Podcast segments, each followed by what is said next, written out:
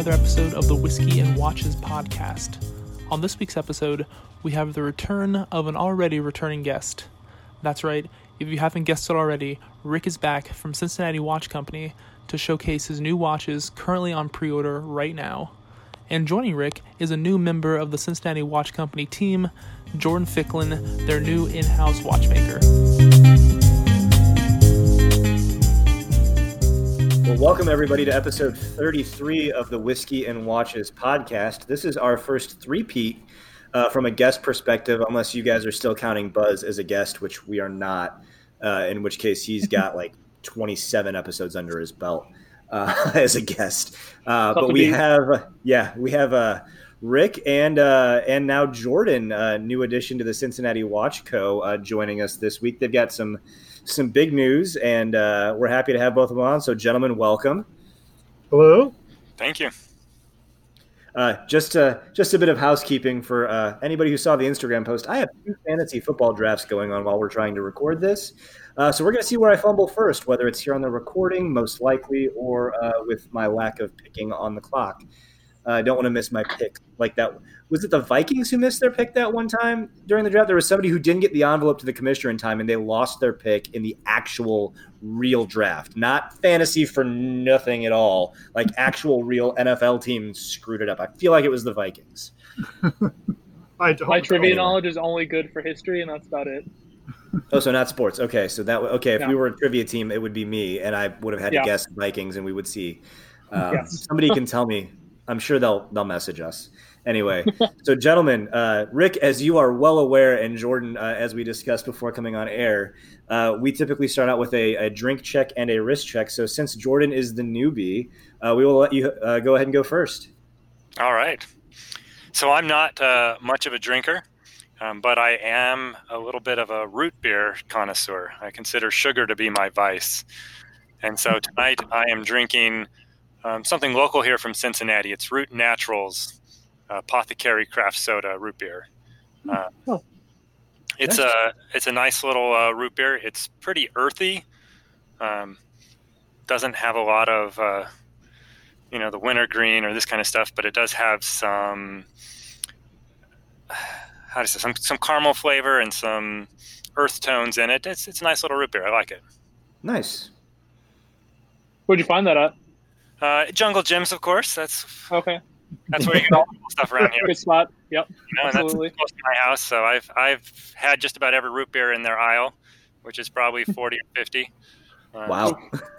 Now, my two favorites, they don't carry anymore, so I have to look other sources to find my favorites. I don't know why. I must have different taste than most people. Well, you definitely tried on a lot of them, so you should have a good taste at this point, I assume. Absolutely. Yeah. And then on the wrist, I guess, right? Yes. So most of today, I was actually wearing the original Union Terminal watch. I do love that. But for the show tonight, I put on something a little different. I'm actually wearing my school watch, the watch I built while in watchmaking school. So one of a kind, signature kind of thing. My favorite part of watchmaking school was making stuff, getting out the machinery and molding metal. And I figured tonight, with the introductions, it would be appropriate for me to put that on my wrist. And I know that those of you out in the podcast world won't be able to see it, but it's got a kind of a clean, simple dial. Oh, yeah. Right? Yeah. Handmade dial, handmade hands, and then display back with the movement that I built about a third of that myself in the workshop. So really a cool piece. I don't wear it very much anymore. It was my daily wear when I came out of watchmaking school for a couple of years, and now it's kind of found its place in the watch box because I want to keep it in pretty good shape. So it just kind of comes on for special occasions. Yeah. That's awesome. We may have to have you send us a picture of that so we can post it with the show promo. That's that'd be a pretty cool one to see. I think we ought to probably post some Cincinnati Watch pictures. Well, we can sneak that one in there. We can sneak that one in there. We've gotten plenty of stuff out there for Rick. We'll get one out there for the piece unique because that'd be pretty cool. I know we're gonna get questions saying, "Hey, can we see it?" Maybe we'll do a secondary post with that. That'd be fun to see. Yeah, so. I'll get you some pictures over. You can do something with it. Oh, definitely. Rick, what have you got? So I drink first, right? Sure. Forget order tonight. So I'm really classy tonight. I've got a margarita mix. My larders are low these days. I've been busy, as you might imagine. So that's what I'm drinking. You're 0 for 2 on the whiskey and Watches podcast this evening. And then on my wrist, I've got the Divers Edition Black. And then on the other wrist, the new version of the Union Terminal watch. Those are both fantastic. That's what I'm sporting this evening in honor of this podcast. Awesome. And Evan didn't even get to touch him first. Not yet. Yeah, he will. I'm sure he will. I will. I'm ready to give him a good, send off before they ship to their prospective buyers. Spangler, what have you got? Yeah, so I've got on an Omega. It's actually my girlfriend's great-grandfather's watch. It just says Omega Automatic on the dial, and unfortunately I'm not that entrenched in the Omega forums to really be able to date and or give you an exact model number. I haven't even taken the case back off, so I couldn't even tell you the case number on this watch. It's just a typical 50s Omega dress-styled watch. I mean, if you're a watch person, I'm sure you've seen these floating around all the time. They're pretty common. Got serviced by friends at Richard and Phillips, and it's doing well. All original parts except for the crystal. It's all good. And what I'm drinking is going to be, I've got actually two tonight since I couldn't make up my mind. But I've got a Booker's Boston batch. That I've had and I really like and enjoy because Booker's is one of my favorites. And I said on a previous podcast I would be making some of the whiskey folks jealous, but I've got a Elijah Craig barrel proof as well on the docket for tonight. And it is, if anybody's out there's wondering, it is a barrel A120 or batch A120, and it is hot, coming in at a cool 136.6 proof. It's up there. So yeah, that is. Yeah, it's a little high, on the proof scale. Very but it's nice. Good. It's good. It's the hype is well worth it on that one. It's very good. Yeah. So Spence, what do you got? Well, for the drink, I actually took some of your advice, which is not something I often do. But most people shouldn't. I did go out and pick up a bottle of Larceny this weekend, so I'm working my way through that, which I've not, if I have, I don't remember. I've not had very many wheated bourbons, but I can see the hype to a degree. Definitely sweeter, easier to drink, just on the rocks. So big fan of that.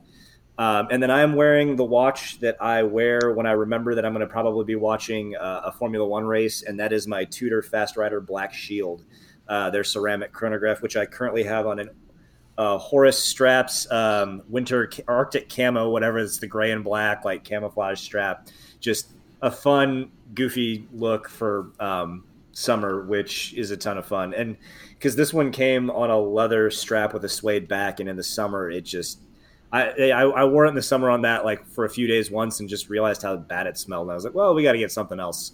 Leather in the summer for me in Cincinnati is never a good idea. So, that one's been on the rubber for quite a while. Anyway, so now that we got the formalities out of the way, Rick and Jordan, it's great to have you guys on the show and back.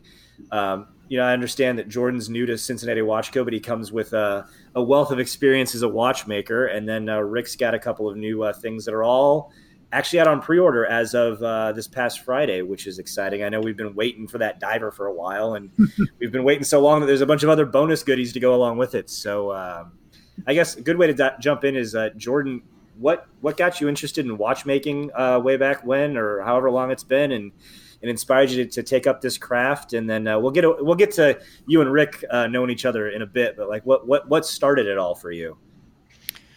Wow. Well, I came into watchmaking in kind of a roundabout way, about 20 years ago. I was pursuing my degree in computer science at the University of Arizona, and I got a job in a jewelry store. I didn't have any family connections to watchmaking. didn't have any personal connections to watchmaking. I always wore a watch, but I never wore anything fancy. And as I started working in the jewelry store, I ended up gravitating toward watches.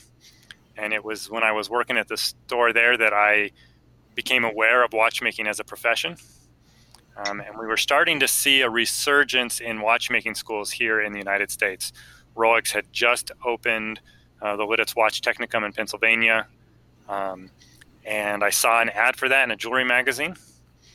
And I decided, this is going to be a lot of fun. And so I graduated with my bachelor's degree. And then I moved across the country and started watchmaking school. And so I've been in watches ever since. And there's never been a day when I knew I was going to wake up and work at my bench that I dreaded going into work. It's always a pleasure to work with these tiny machines. Just a lot of fun. Customers, sometimes not as much fun, but the watches themselves are always fun. That's exciting. That's awesome. And so, Rick and Jordan, why don't you guys tell us a little bit about how you guys got to know each other, and then how Jordan ended up coming on board? Well, of course, I knew Jordan, just from the AWCI, because Jordan worked there. Being that we're a local brand, I've seen him around at a few of our events. We've certainly exchanged pleasantries in the past. And then, I'm really interested in Jordan's perspective of what gravitated him to working with Cincinnati Watch Company. I'm excited about it. And I think it brings something different to our company that we didn't have before, something that we were really desperately searching for. We loved what we were doing, supporting, nonprofit organizations, typically local ones with our watches. But, we wanted to grow into a company that was also supporting American watchmakers. And we wanted that assembly to come in-house, and kind of grow the capabilities and scope of the organization. And Jordan reached out to me, and that was an exciting day for me and my business partner, Mark. Because it really steps up the type of things that we can do now. And basically the quality that we're offering to our customers is going to be really high at this point. We're going to be doing all the things in-house that you would expect, pretty much of a major brand. We're going to be pressure testing all the watches before they leave the door. We're going to be assembling them in-house, doing our own QC. We're going to be regulating to a certain degree, obviously, at the price point, not to cost or anything like that. But we're going to make sure you're not getting a bum watch when we go out the door. So a lot of good things for us. I want to hear Jordan's side of the story now, too. Yeah. So a little bit more of my history. So coming out of watchmaking school, I worked in a retail jewelry store as their watchmaker for a little over 7 years. And then I had the opportunity to come out here to the Cincinnati area to be executive director at the American Watchmakers Clockmakers Institute, as Rick mentioned. So this is the professional organization for watchmakers and clockmakers in the United States. And so I've been running the show there for a while, and recently made the decision to part ways with AWCI and started reaching out to people to see what opportunities were there. And I've been working with a board of directors for the last 7 years. I'm a bit of an idea guy, and it's always been a struggle to get a large board to hear my ideas, to want to move ideas forward and change things. And as I discussed opportunities with Rick, I could see that here was a company that was willing to hear ideas, was interested to hear new ideas and what I had to say. And I think that they probably will see some of my ideas come to fruition within the company itself. And so I'm excited to do something more than repair, to be involved in the design process, in the construction process, to be able to use some of that creative license. Like I mentioned, my most exciting part of watchmaking school was when I was actually building stuff, right? And so being connected with Cincinnati Watch Company, we're going to have that opportunity to do some of that kind of stuff. And I'm excited for that and the direction the brand can go. I see a really neat partnership with the three of us and the different things we bring to the table. You know, to have a watchmaker with my experience on board, I hope we'll see some really fun and exciting things from our company here in the next couple of years. And then another thing that, you know, Jordan and I agreed upon almost immediately and at the same time is what would be really interesting, since we have the capabilities now, is to open a service center associated with Cincinnati Watch Company. You don't usually see that out of a brand of our size, but, you know, we can take your old Omega and service it. We can repolish your watch. We can do things that you wouldn't expect out of a tiny micro brand right now. So, you know, that is going to be a separate focus of the brand, as well as, you know, you have a watch that you're having trouble with, we'll take it, we'll get it running and get it back to you. Absolutely. Yeah, so I know you guys obviously have those plans in store, and I'm sure we'll get into that later in the episode of what you guys see now that, Jordan, you're in partnership with Cincinnati Watch Co., where you guys see the company going in the near future. But I feel like we also have to talk about some of the new releases that you guys have, especially for those not in your loop, but listeners of the podcast that don't really know too much about, I guess, if they are listeners, they might know a little bit about Cincinnati Watch Co., but if they aren't avid subscribers to Cincinnati Watch Co., they may not know that you have come out with a few new releases, Rick and Jordan. So if you guys wouldn't mind talking about some of the new stuff you've come out with.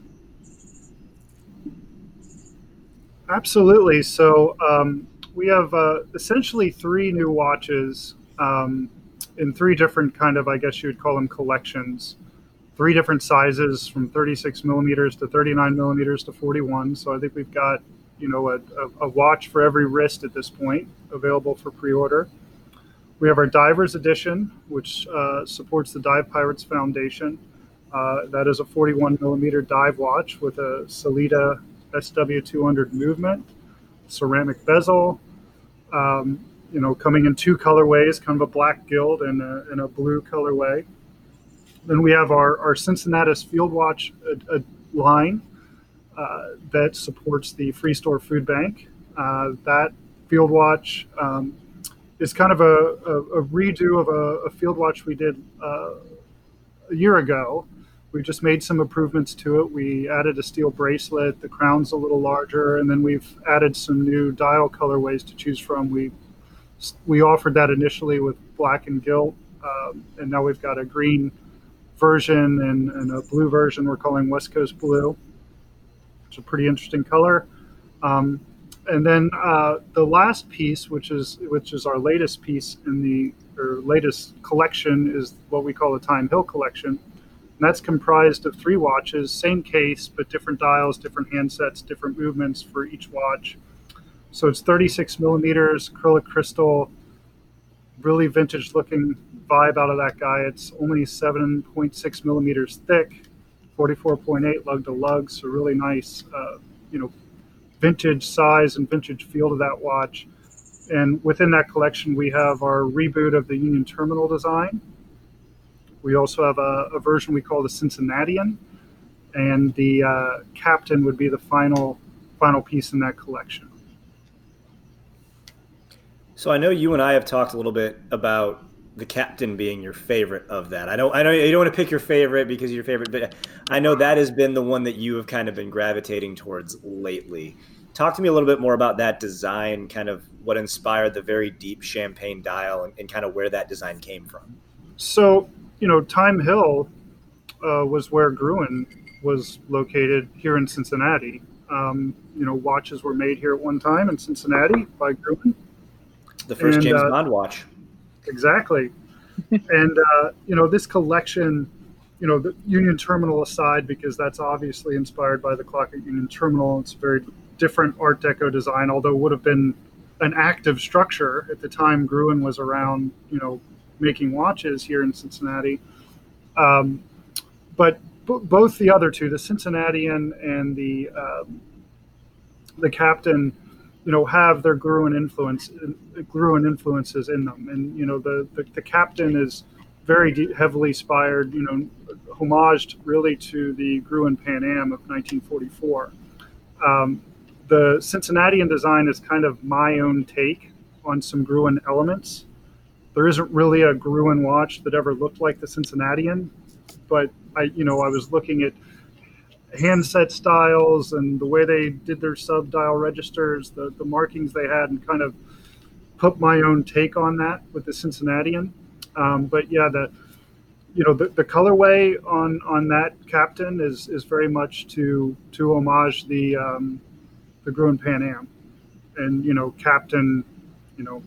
captain of an airplane, because that was a pilot's watch of its day, believe it or not. Not a field watch, it's a pilot's watch. Wow.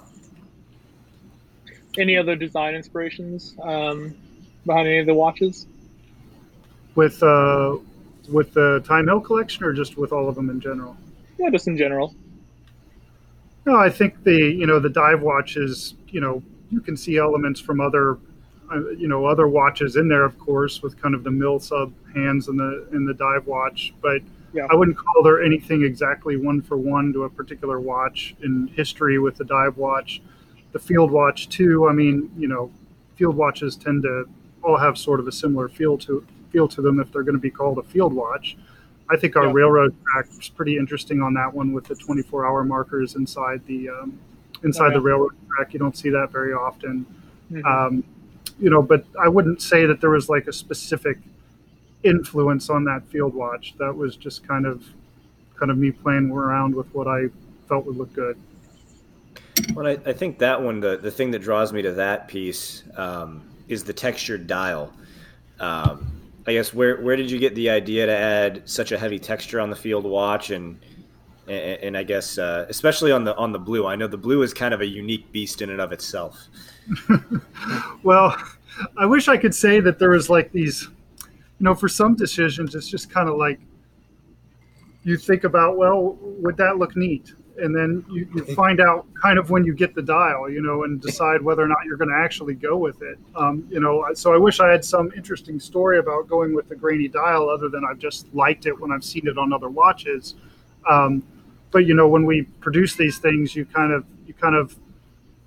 sometimes you get stuff that you end up you don't make it because you don't like it. But when I got that grainy texture and I was like, yeah, this is hot, we're going to go with this. And the same with the blue color. I mean, when you're designing these things out, you're doing this largely with computers, and you're seeing a color on a screen. You're not seeing a color in reality. You're not seeing color in a light. You're picking a color, and then you're like, well, I hope it works out. And if it works out, you go with it. If it doesn't, you have them. You do a new one.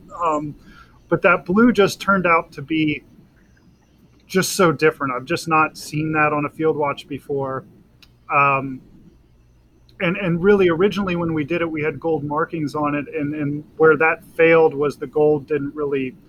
It was very difficult to see the gold markers. So we made it all white, and it really, popped that dial and made it incredibly legible. So we stuck with it. We just thought, hey, let's offer something different on a field watch than what you'd see, every day, because usually you're seeing black or green or white and field watch dials. So. Just wanted to offer something interesting in that department. And so when it comes to your guys' watches now, you've been advertising on the site that they're now designed and also assembled in Cincinnati. So if you guys want to take us through like the assembling part of the I guess that's the new big feature of the watches. If you guys want to take us through how that works, I think most people will be kind of interested to hear how that is. Yeah, so Jordan's going to be casing them up. I'll let him go through what's going to happen on each one of these pieces. Yeah, I mean, it's an exciting time to be joining the company and making it possible for us to do this, is that we'll be getting in the components from the factory there. And right here in Cincinnati, primarily myself, if not entirely myself, we'll be taking this, and we'll be fitting hands and dials to the movements, putting them in the case, fitting the stems and crowns to the watch, making sure, that's the quality control check, making sure everything is how we want to see it exactly, making sure there's no lint on the dial, all this kind of stuff that sometimes makes it through quality control in some places overseas. And throwing them on the timer, making sure they're keeping good rates, and putting them through water test. We want to make sure we have the highest quality product that we can deliver in our price point. to the customer, and having this hands-on touch right here and us working together is really going to make that possible, because we have total control over that process there, right? There's no shipping something back if we don't like it. It's all on us. We're going to do it to the quality we want our customers to have, and we're going to do it right here locally. You know, we've got a beautiful little workshop here. We've got all the equipment we need, and we're going to make it happen. That's and exciting. Just to give you an idea of how it happened before, and that was me checking every single watch all night to all hours, and in my amateurish watchmaking way, and you know, I probably have cased more watches than average people. I know how to do it, not quite as well as Jordan, obviously, but so that even took me longer. You know, I had to do all these things myself to try to make sure that what we were delivering to our customers was the best that I could provide for the company. And, you know, having Jordan doing this instead just takes that to a much higher level. And the watches right off the bat, I know, are going to be 100% better than they could possibly be without him.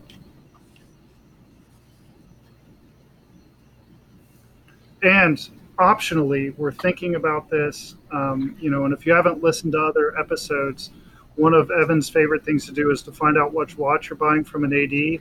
Then he goes to that AD, touches your watch first, and then the AD calls you because he did this to me and he touched my watch before I got to buy it. And we're thinking about letting Evan go ahead and pre-touch your watch for an additional fee. I think that could sell. I mean, 10 extra bucks. Pre-touched.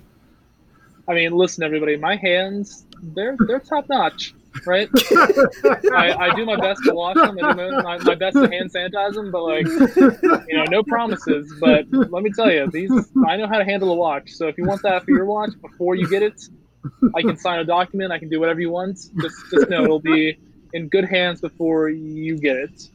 So consider me the unofficial but kind of official fourth member of the Cincinnati Watch Co. In theory, we can work out the contract later, but like, yeah, just assume I'll be there ready to fondle any watch that goes off the production line. I feel like we're going to get somebody who messages us that asks, and then wants photographic evidence that this happened. I'm not even kidding. There's going to be somebody who does this. Somebody is going to take you up on this. Yeah. And they will want the serial number on the case back to know that he touched the right watch. Hey, no, go ahead and go to the contact us on the website. Say you want Evan to touch your watch first. We'll make it happen. He loves to do this sort of thing, so you know. Yep. Love to unscrew the crown. Love to set the hands. Love to play with the bracelet. You know, the typical fondling stuff you do when you get a new watch. I'm great at all of it. So if you're listening, I know how to do it. I'm an expert at it.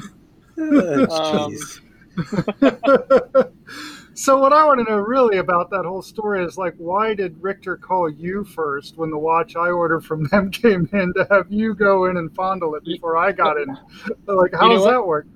Yeah, so for everybody listening, the backstory on this is that I had gone into our local AD, and Rick had just ordered one of the new Seiko releases, and I had gotten to touch it first. And really all it is behind it was I came in on the right day.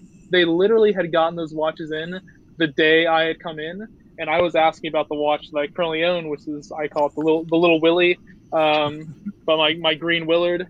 I had come in to check out those watches, and funny enough, they had gotten in the watch that Rick had wanted, and I'm like, yeah. And even the salesperson, our local salesperson, Blake, was like, yeah, no, this is for Rick. He's wanted it for a while. Like, this is going to be his watch. I'm like, perfect.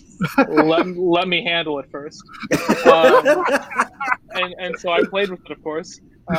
Sent Rick a picture of it. And that's kind of how this whole thing started. So, yeah.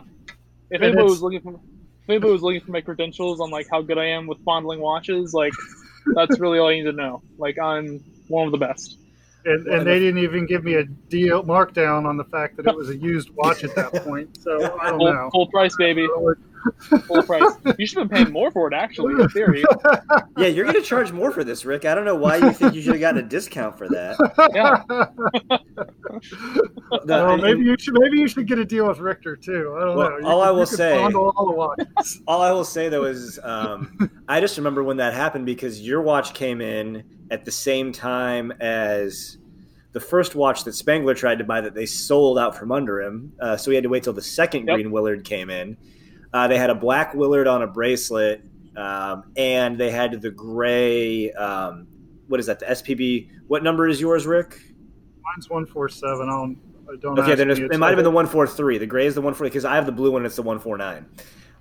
And I was mad because they didn't have that one in. I was like, "How'd you guys not order the blue one? You knew that's the one I wanted." They did. It came in like 2 weeks later, so I ended up with that one, as everybody on the podcast knows. But so whoever ended up buying that black Willard on a bracelet and the gray, the SPV 143, I may have touched those watches first. I don't know if any of our listeners here locally bought those. I don't think they did. I know Dustin has the gray one, but his came not from Richter. So I don't think I touched his watch first. But yeah, that's how this whole pre-fondling watches thing came about, which is just hilarious. We've got to work out a deal with Richter where we all can go in there and like bottle some watches and like have a sign in the store, be like, "Hey, if you want to hear about how your watch got like touched before you got it, listen to next week's episode." Right there. Actually, so funny story. I was in over the weekend and was talking with Blake, the enabler, and another guy was in. He was wearing a 5-digit sub. Was looking at a couple of other things, just kind of another watch nerd in there, just checking stuff out. And didn't know we had the podcast here locally. Subscribed on there. So if Mike is listening, cool meeting you this weekend. We'll see if he's actually listening. He said I watched him subscribe. He found it on his phone, and he's like, "Is this you guys?" I was like, "Yeah, it's us." I was in there with our other buddy Mike, who just got a pretty sweet new Panerai. So shout out to our other buddy Mike. Okay, guys. A little bit of advice. Why is this thing showing people who've already been drafted? Who do we think? Robbie Anderson or John Brown? I'll flip a coin, Brown. I'm going to go with Anderson. Jordan, you're the tiebreaker. Oh, always the longer name, Robbie Anderson. We are drafting Robbie Anderson. All right. He's got a really sweet hairdo, too. Awesome. Sounds like a kicker's name. He's a wide receiver, so we'll see. Probably not going to be a good one then. He's on my bench, so we couldn't make it. You knew this was going to happen eventually. I was going to have to ask for some advice. Want to be in the league that I'm in because I'm not that good. So I've played fantasy football twice. First year was with my dad's work league when I was like 15 or whatever. Cut my teeth, but I figured out how to play it. A couple years later, was in another league. And for those listening that are into fantasy football, and then again, I've only played it twice, so take this with a grain of salt. The key to winning your league, all about the waiver wires. All about the waivers, all right? Play the trade deals. Pick up the guys that aren't drafted and just do it. I feel like anybody who's played fantasy football probably already knows that, but... I'm just saying, if there are people out there that are new to fantasy football, just go in there every week, look at the stats, look at the points, whatever other statistics they have for football or whatever sport this is, and just pick them up.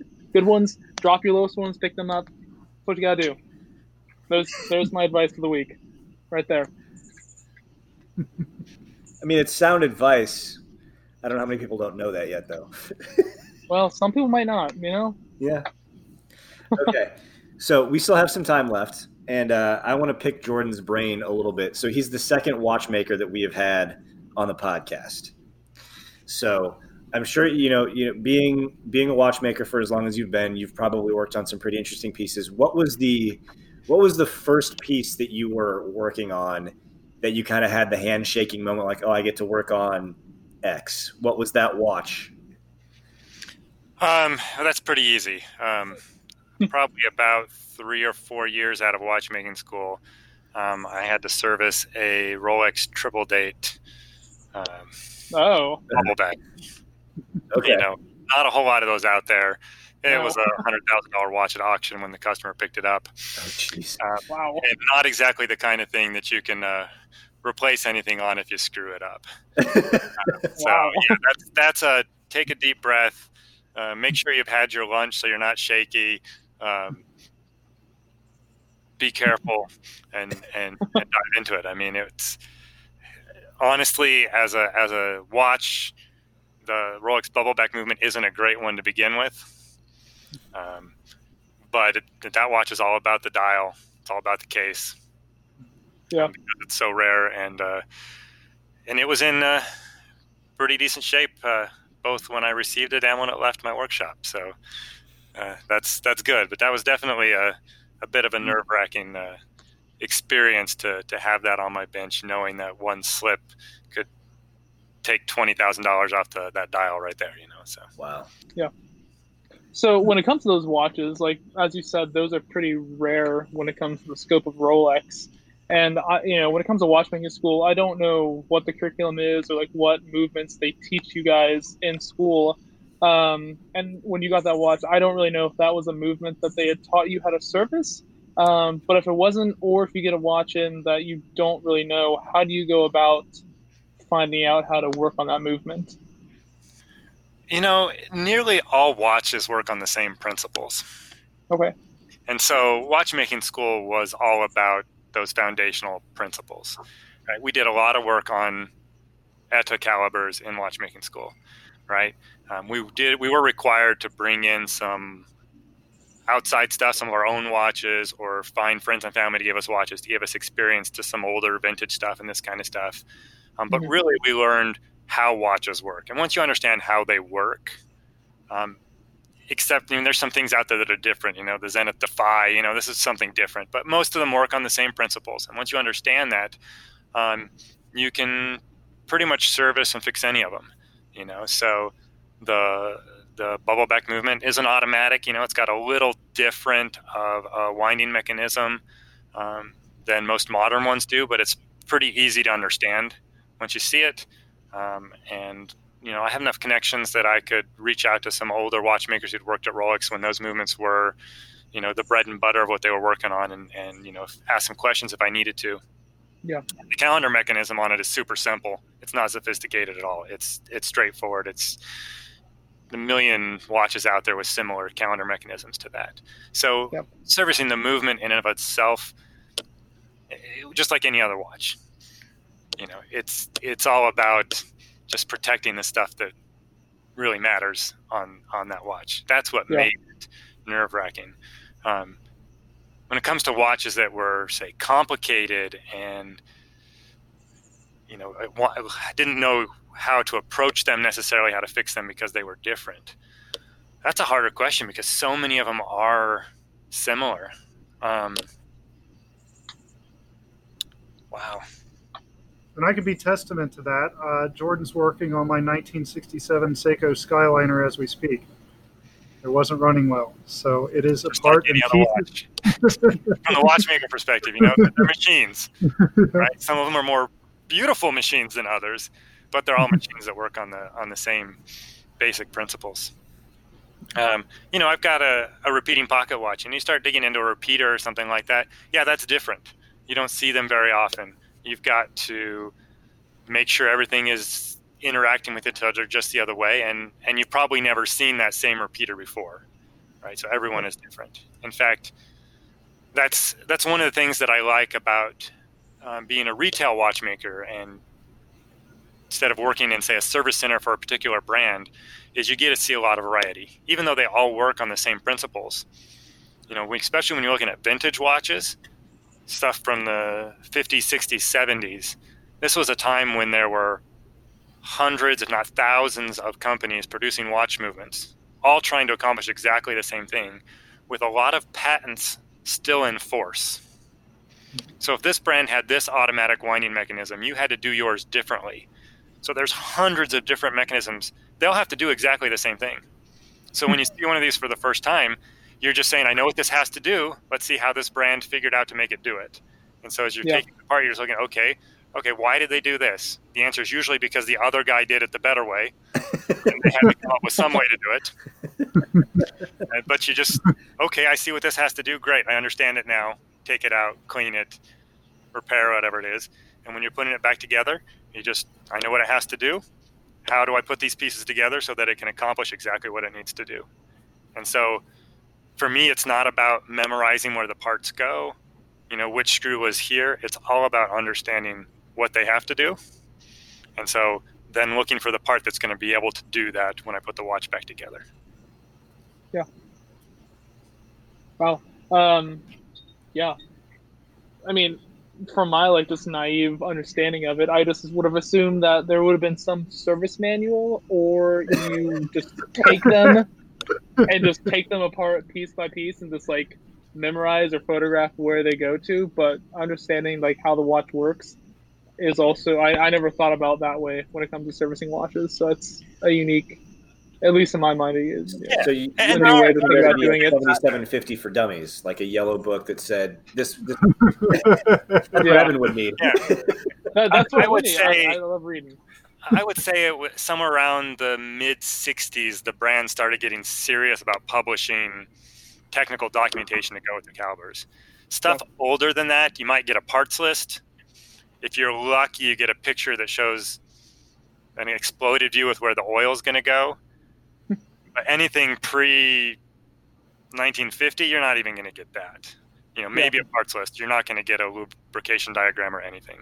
And so as far as how they go together, which screws go where, that's totally on the watchmaker. They expected the watchmaker to be able to figure that stuff out.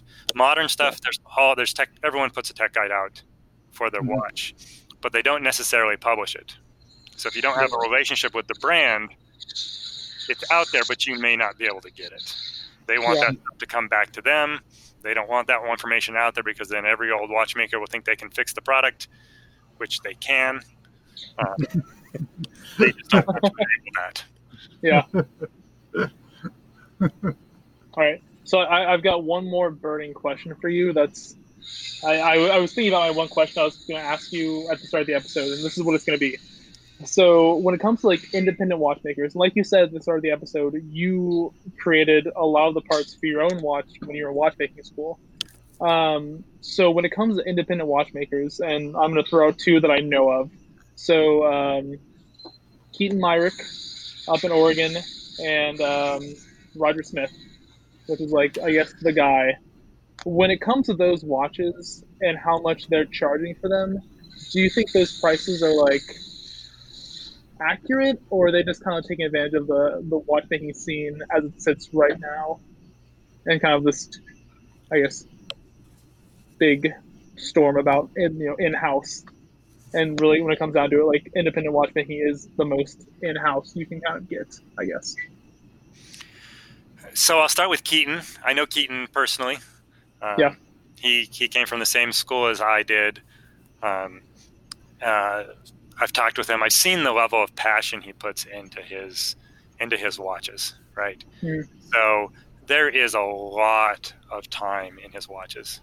He does a lot of hand finishing, a lot of hand stuff. He's a perfectionist, right? He goes back and redoes stuff when he's not happy with it. And nothing ever goes out of his shop because it's good enough, right? Yeah. Not because he's finally satisfied that it's what he wanted to see in that watch. In fact, having pre-sold some of his watches, I know some of his customers get more than what they were promised, because each time he does a watch, he comes up with new ideas and new things he wants to do with them, and he incorporates them in future watches. And so I think that, you get what you pay for with someone like him, who's making each watch individually by hand, and he's doing all the work.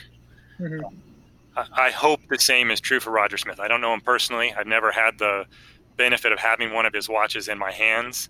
Yeah. But based on what people are saying about it, I think it's got to be true. Yeah. I met Stephen Forsey of Greubel Forsey. Yeah. I've seen some of his watches in my hands. I've had one of his prototypes on my wrist at a convention where he spoke. He had his GMT, number 0 prototype on his wrist in a room full of watchmakers. He just took it off his wrist and passed it around the room. I mean, he was having conversations for an hour. It was just floating around the room. People were just in awe checking it out. You know, and this was a prototype, and it was just amazing. Wow. And so it's all about that level of handwork. I mean, I just think at my watch, you know, just the stuff I did on it, and there's a lot more I could have done with it. My watch has almost 300 hours of work in it, right? Wow. If I'd have made it 100% A to Z, it'd probably have 1,500 or 2,000 hours in it, right? It costs money to get that much manual work into a piece of art. Yeah. Right? It probably didn't take Da Vinci that long to paint the Mona Lisa. Yeah. Right? And here you got watchmakers who are putting hundreds or thousands of hours into a product. That's where the price comes from. Yeah. They're not mass produced. I mean, yes, the gears may be cut on a CNC machine, but then every single one of those gears and that level of watch are hand finished. Yeah. Somebody takes a loop, looks at it, puts a finish on it, looks at it again, and just keeps doing that until it finally meets their satisfaction, and they go, and I do the next one. Wow. So when it comes to like making the watches, what is, in your opinion, the hardest part of putting them together? Of putting them together or of making the components? Well, yeah, we'll do both. Of putting them together, and then putting them together. What is the hardest part on that? And then what is the hardest component you think to make? That's a great question, Jordan. Really easy. 1, 2, just off the top. You know, assembling watches, the kind of stuff that we do in service normally, it's always the dial and hands. Right? Is it difficult? It's easy to put them in place, but they're fragile components, and it's what the customer looks at all the time. And so that's always where you slow down. You're very careful about what you're doing, and you want them to be. You want the date to change over perfectly at midnight. You know, these are very precise things you're doing there, right? The balance and hairspring are fragile, but they can be corrected if you make a mistake. But if you scratch that hand or that dial, there's nothing I can do as a watchmaker to fix that. Yeah. You're remaking the whole thing. You're reordering it. You're doing whatever you can. There's no fixing a scratch on a dial or a hand. Mm-hmm. You bend a spring, you can bend it back, right? That kind of stuff. Yeah.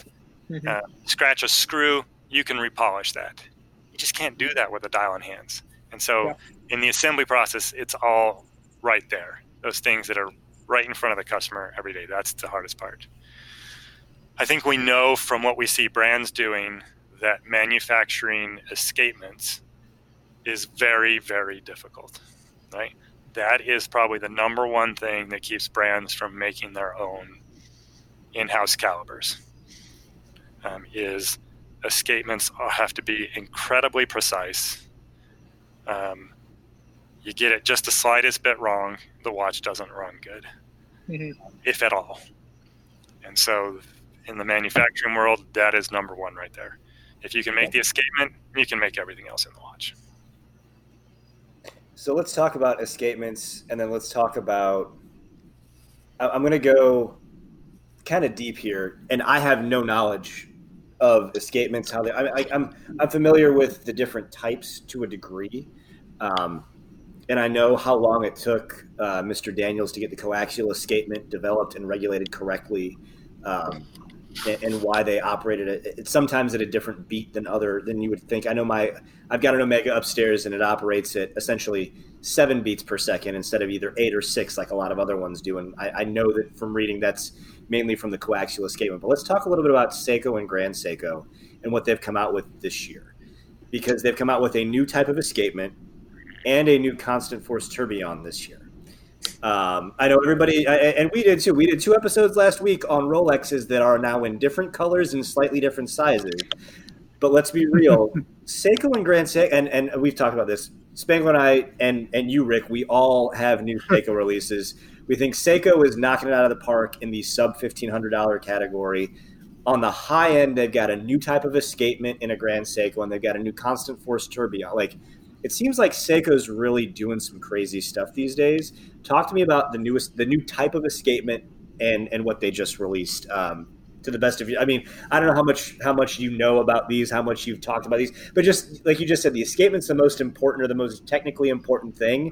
So to come out with a new type of escapement, like how much goes into that? Wow, I guess I needed to study up for this one. I'll be honest, I don't know anything about Seiko's new escapement. I did see some pretty pictures of the constant force tourbillon. It's obviously a very impressive watch. It's incredible, but I haven't taken the time yet to try and understand what they did specifically in that watch yet. What new escapement are you talking about? On other things, right? I've been working on a whole new workshop set up. And, Well, I started back on that stuff, but I haven't had the chance yet. But when it comes to escapements in general, I mean, what goes into designing an escapement? I mean, there are volumes and volumes of books on escapement design. It seems like once a watchmaker has reached a certain point in their career, they feel the need to publish some kind of a treatise on the escapement. So, you know, if you go into a horological library, you're going to find hundreds of volumes of escapement theory, right? And so, and even when we're talking about the same escapement, right? So primarily we've been using the Swiss lever escapement for the last 300 years in watchmaking, but they're not all created equal, right? Basic principles, but you have to design them. You want to change the size, you got to go reinvent everything again. There's a lot of math involved, a lot of drawing and testing, to figure out how much torque's going to be delivered. You know, today there's a lot of computer models. They're doing with that kind of stuff. But back in the day, it all started with pencil on paper. You know, they had tables of angles and what the angles had to be. What was the lift need to be? The lift of the pallet to the escape wheel and the lift between the pallet and the balance and all these different angles. And they're drawing them out and they're making little tiny tweaks here and there. What happens if we make the pallet arm a little longer? We get more torque to the balance, this kind of stuff. We can make the club on the tooth of the escape wheel a little longer and maybe transfer a little bit more of that energy. Or do we make it shorter so there's less friction involved? You know, all these different kind of things. And we see that with the Daniels escapement, right? Is the biggest advantage in the Daniels escapement is there's a lot less friction in it than there is in the traditional Swiss lever escapement. That's what his goal was. Let's get rid of the sliding action in the escapement and make it so it's all delivered impulse. And he succeeded. For the most part, in doing that in his escapement. Really ingenious, the way Daniels designed it. And if I'm allowed to have controversial opinions on this podcast... Oh, yeah, funny. Go ahead. I went and screwed it up. That's what we're all about. Right? What Daniels invented and what Omega manufactures are not exactly the same thing as much as they'd like us to believe that they are. And was out of necessity, right? Daniels was hand making escapements one at a time, right? How many did he actually make? What is it, like 17 Daniels watches out there in the world or something like that, right? Yeah. Yeah. Omega's making hundreds of thousands of coaxial escapements, mass produced. And when you start trying to mass produce the Daniels coaxial escapement, you have to make compromises. And so they were forced to make compromises to put it into production, which make it less need of an escapement from what Daniels originally designed. All of Daniels' escape wheels are made out of gold. All of Omega's escape wheels are made out of steel. Those two metals have very different properties. Mm-hmm. Right? Daniels did low beat escapements because he felt like that was what was appropriate for the design. Well, everybody wants a high beat watch, so Omega tried to produce a high beat watch, and then each time they come out with one, it seems like it's a lower beat than the previous one. Yeah. Because they're realizing, hey, this works better at lower beats, right? Daniels knew that. Yep. And part of that was, you know, Omega's got that connection with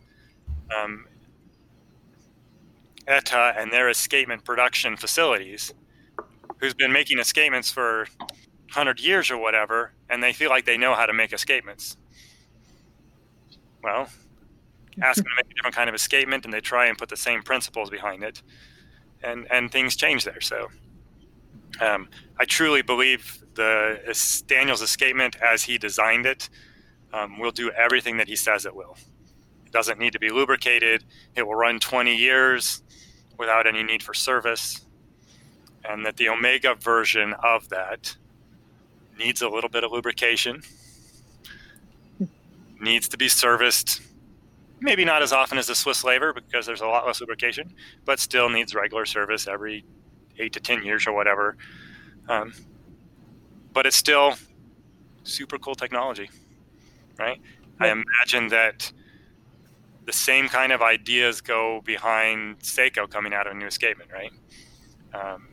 Breguet said way back,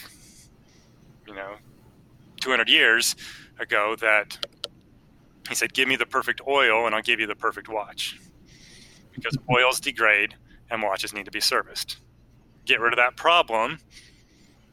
They won't wear out. They'll just keep running forever. Right. And so that was kind of the Daniels approach. Let's see if we can design an escapement that doesn't need oil. And he did a pretty good job of it. Right. So I'm sure that Seiko's looking at the same kind of stuff. That's what's behind all the silicone used in escapements, right? Is you can eliminate lubrication there. Mm-hmm. And so I'm sure they're trying to get an escapement that has less friction, less need for lubrication, runs more consistently, right? Because as the power flow changes in a watch, the escapements can act differently. If you can make ones that constant force always have the same amount of torque delivered, they're going to be much more consistent and better timekeepers. And so you solve these problems, you end up with better timekeepers. And I think that's ultimately when it comes to escapement design, you're either trying to reduce the service interval or, make the watches last longer without service, or make them be better timekeepers. Those are really the two goals in why are we bothering redesigning the escapement? Because you want one of those two things. So when it comes to that, we've started to see watch brands to a degree increase their warranty periods as well as increase their recommended service intervals. Is it been because of the design and the creation of the components? I know we're using a lot more silicone in watch movements, like you said, for the wow, I just lost it. But for the lack of need for lubrication. But also I know there's some amagnetic or anti-magnetic properties with magnets being literally everywhere these days with all the electronics we're using. I know that's another reason why we're seeing silicone pop up in watch movements. Do you think it's more of the silicone components that are causing the need for, or not the need, but the ability for longer service intervals? Or do you think it's the increase in the oil, chemical components? That's a fun question, isn't it? This is more technical than I've been in a while. Let's see. We don't get this a lot though, so we don't. I have to give a shout out. I have to give a shout out right now, real quick. Okay. This is who's making the Cincinnati Watch Company watches. I just wanted to remind people listening. Exactly. That's what's packed in your $349 pre-order, ladies and gentlemen, on the Diver. So.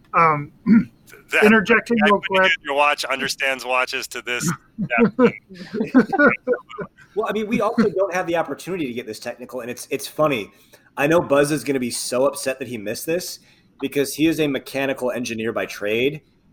Like, we just need to do an hour where it's just Jordan and Buzz. We'll just let them have an episode to themselves just talking. Because we have a dinner at Dorcia later. What do you? Hey. George, so we can talk about it then. I'm good. Sea urchin ceviche. It's excellent. I heard that's really good. It's almost to die for. Okay. Yeah. Almost to die for. Wait, is it Jordan or Rick who's a really big fan of Huey Lewis in the News? I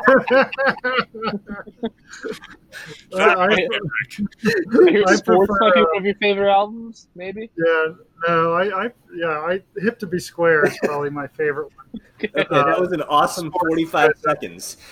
That's right there. Since he's not here. Okay, so back to the original question, Jordan, about silicon components or better lubrication from the oils. So, I mean, without a doubt, silicone components don't need lubrication. There is a much lower coefficient of friction between those components than there is between the steel and ruby in a traditional escapement. And so because the escapement is a critical area where you see effects in timekeeping change when the oil breaks down, you can absolutely extend your service interval with silicone components. But you see a lot of brands doing that for traditional escapements as well. And the improvements to the lubrication, I mean, we've been using synthetic lubricants in watchmaking as long as I've been involved in watchmaking, and for quite a while before that as well. So I wouldn't call I haven't seen any dramatic improvements in the last 10 years, 15 years in that area when we've been seeing this increase in service intervals. The increase in service intervals is a change in a business model as much as anything. There used to be this idea from the brands that they perpetuated, which I am still a fan of, and that is you want to service your watch before the components start wearing out, right? And I think on most watches, that is still in the 5-year range, right? If you don't want to have to replace components when you service the watch, you probably ought to bring it in for service somewhere around 5 years. You know, yeah, you can hedge that a little bit depending on how often you wear your watch. The brands have decided that it's pretty easy to replace components. They make a bunch of extras, and you can stretch that out 8 years, 10 years, and maybe you have to replace a few more components, but what's the big deal? Replace the components. And so that's, if they get a little bit worn on them, it's not going to affect timekeeping. The customer's still going to be happy. They're not really going to notice, you know. So if you have a wheel whose pivot's worn a little bit, just put a new one in there. That's great for the brands. They've got access to an endless supply of these materials. But for a lot of the watchmakers out in the field, they don't have that. And so if you're going to take your watch back to the brand for service, stretch your service. Do what they say. No big deal. If you're going to have your local watchmaker do it, I would lean more towards that 5-year interval on the service of your watch. And he can just clean and lubricate without having to replace worn-out components. That's interesting to me, only because from a sentimentality perspective, the two most important watches that are in my collection are the watches that I plan to pass down to my two sons. So I've purchased a watch in the year that each of them was born that came out the year that they were born. So a brand new design, well, not necessarily brand new design, but like a watch that was, so for Pierce, that came out in 2017, for Vaughn that came out in 2019. So the nice thing will be when they turn 5, and to intervals of 5, you know, going forward, it's very easy math for me to do. Pierce just turned 5. Okay, the Tudor goes in for service. Oh, Vaughn the Omega goes in for service. That'll be pretty easy. Yeah. Yep. Which leads into something good here because, you know, that's something that Cincinnati Watch Company is doing now. You know, our service center is open. We're ready to take your repair from anywhere in the country, which I think from an offering standpoint, you know, there's a lot of people that live in areas where there might not be a local watchmaker. You know, you're out in the middle of nowhere. You know, we have the luxury of living in a fairly big city, and there's plenty of people around that can fix your watch. But if you're, you know, somewhere else in the world, you can ship it into Cincinnati Watch Company now, and you'll have Jordan service your watch. And it's been really exciting since we launched our new watches on Friday to already see some of those service requests come in. So it is pretty cool to see that happening this early in the game. That's awesome. Yeah. Well, I mean, Evan, do you have any other questions? That got way more technical than we normally get, but we also don't normally have the opportunity to ask those type of questions. Just given what is the three of us, we don't even come close to talking about stuff like that. So, we like to take advantage of expertise when we have it on the episode. So this one will be a little bit more educational than it normally would be. You got anything else for us, Spangler? No, I can just end with a quick, I know the Cincinnati Watch Co. will have their pre-orders. They're ending on October 4th, if I'm right. Well, they're not ending. They're just the price is going up then. The price will go up on October 4th. So for everyone out there, order all your stuff by October 4th if you want to. And you said deliveries by February through April, I want to say, around January, February, March. It's you order first, yours is going to get shipped first, and that's what it boils down to. Perfect. So that's happening. But after all of that settles down, what do you guys feel is the next step? Because last time we had you on, Rick, Jordan was not involved. So what is like a sneak peek of what you guys are thinking will be next for Cincinnati Watch Co.? Well, as much as you can tell us too, or as much as you know. I don't know how much I can tell you. Jordan and I have already discussed some design ideas, and we've been so busy in the launch of these watches, the formation of the new companies, including Jordan in as a co-owner, the starting of Cincinnati Watch Repair. We have been busy. Between new releases, new models, redoing much of our website. There hasn't been much time, but, I think there's some opportunities for us to start making some more upmarket products in the future. I wish I could tell you the thing that I really want to do next, but I don't want to share it if we don't do it. So don't ruin it.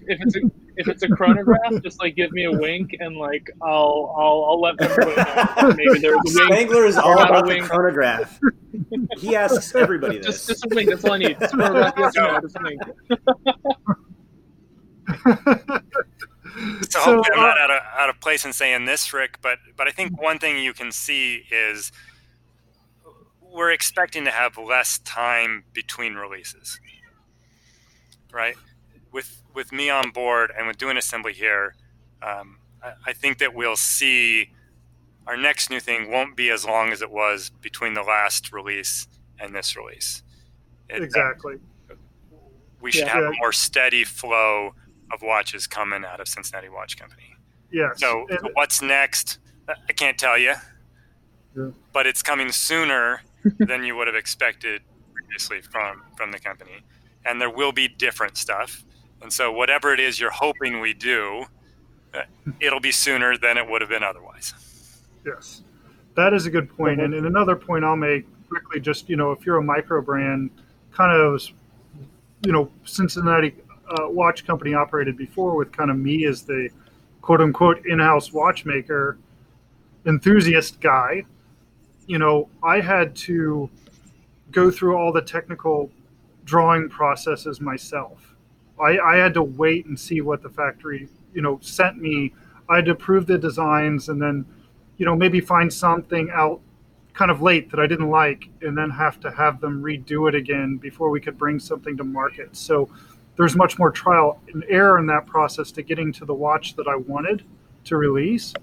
With Jordan involved now, we have that technical aptitude in-house to make a better product day one and get it to the market faster. So it's a big leap for us, going forward. It's also a big leap for us, as we grow and if we need more watchmakers or we need more assembly people, you know, Jordan's a guy that has trained watchmakers. You know, this is a guy, you know, Jordan's a guy that can basically help us grow and grow efficiently and staff appropriately to make our company do bigger and better things and hopefully and theoretically raise some more money for some of our favorite nonprofits. So I think it's all good.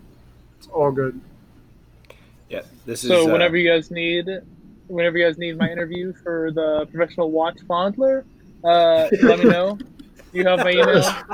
You have my as phone far number. As I'm concerned, I mean, you got that job. I mean, you know, right. I'm going to have a word with. I just want everybody to know that they will all be cased without lint and everything like that. They will be completely completed watches out of Jordan's hands before they get into Evan's. We're just going to get that out of the way. We don't want Evan anywhere near open case backs. We don't want him anywhere near hands sitting, not attached. Like, no, we're not doing any of that. Don't let me near that. Unless you specifically ask for it. But I wouldn't recommend it.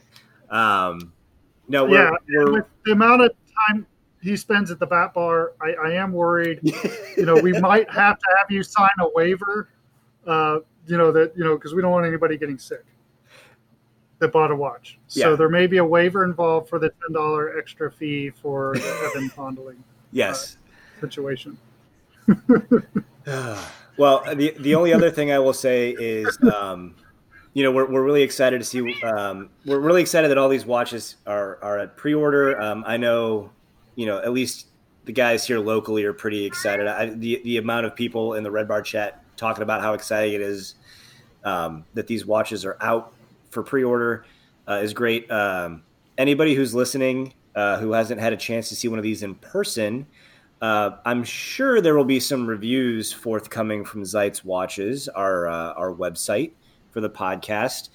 Not immediately, but here probably in the next month or so, I would imagine there will be some things that we can put up there. I know I've already sent another buddy who's located in one of the Carolinas, I think that's where he is. Lee, if you're listening, I'm pretty sure in one of the Carolinas. He wasn't quite sure because he's got 6.5-inch wrists. He wasn't quite sure that the dive watch would fit him, but he and I have the same watch, and I've got a picture of your diver back from, was it April that we met with the prototypes? It may have been end of March, early April, but when I had it next to my Hulk, he also has one. I was like, hey, here's this next to that. I know you got one of these. So he's like, oh, okay, that looks like it'll fit. To speak to that, my wrists are 6.6 inches. So, the dive watch wears comfortably on me. And if you look on our website or on our Instagram or Facebook feed, that's all my wrist. I'm a competent wrist and hand model at this point in my life. I'm going to be take a stanza. Yeah, I'm available. Amazing record. That's what I was thinking about too. $100 an hour, you have my wrist. Your hands aren't in bubbles. Yeah. That was David Duchovny, I feel like, in that episode. Well, I don't do manual labor anymore, so I mean, I'm protecting myself. I think the dive watch, really all the watches in our line now fit a smaller wrist quite well. So I don't think you would have any concerns out there. If you have a smaller wrist to a certain degree, you're going to be fine with any of our watches.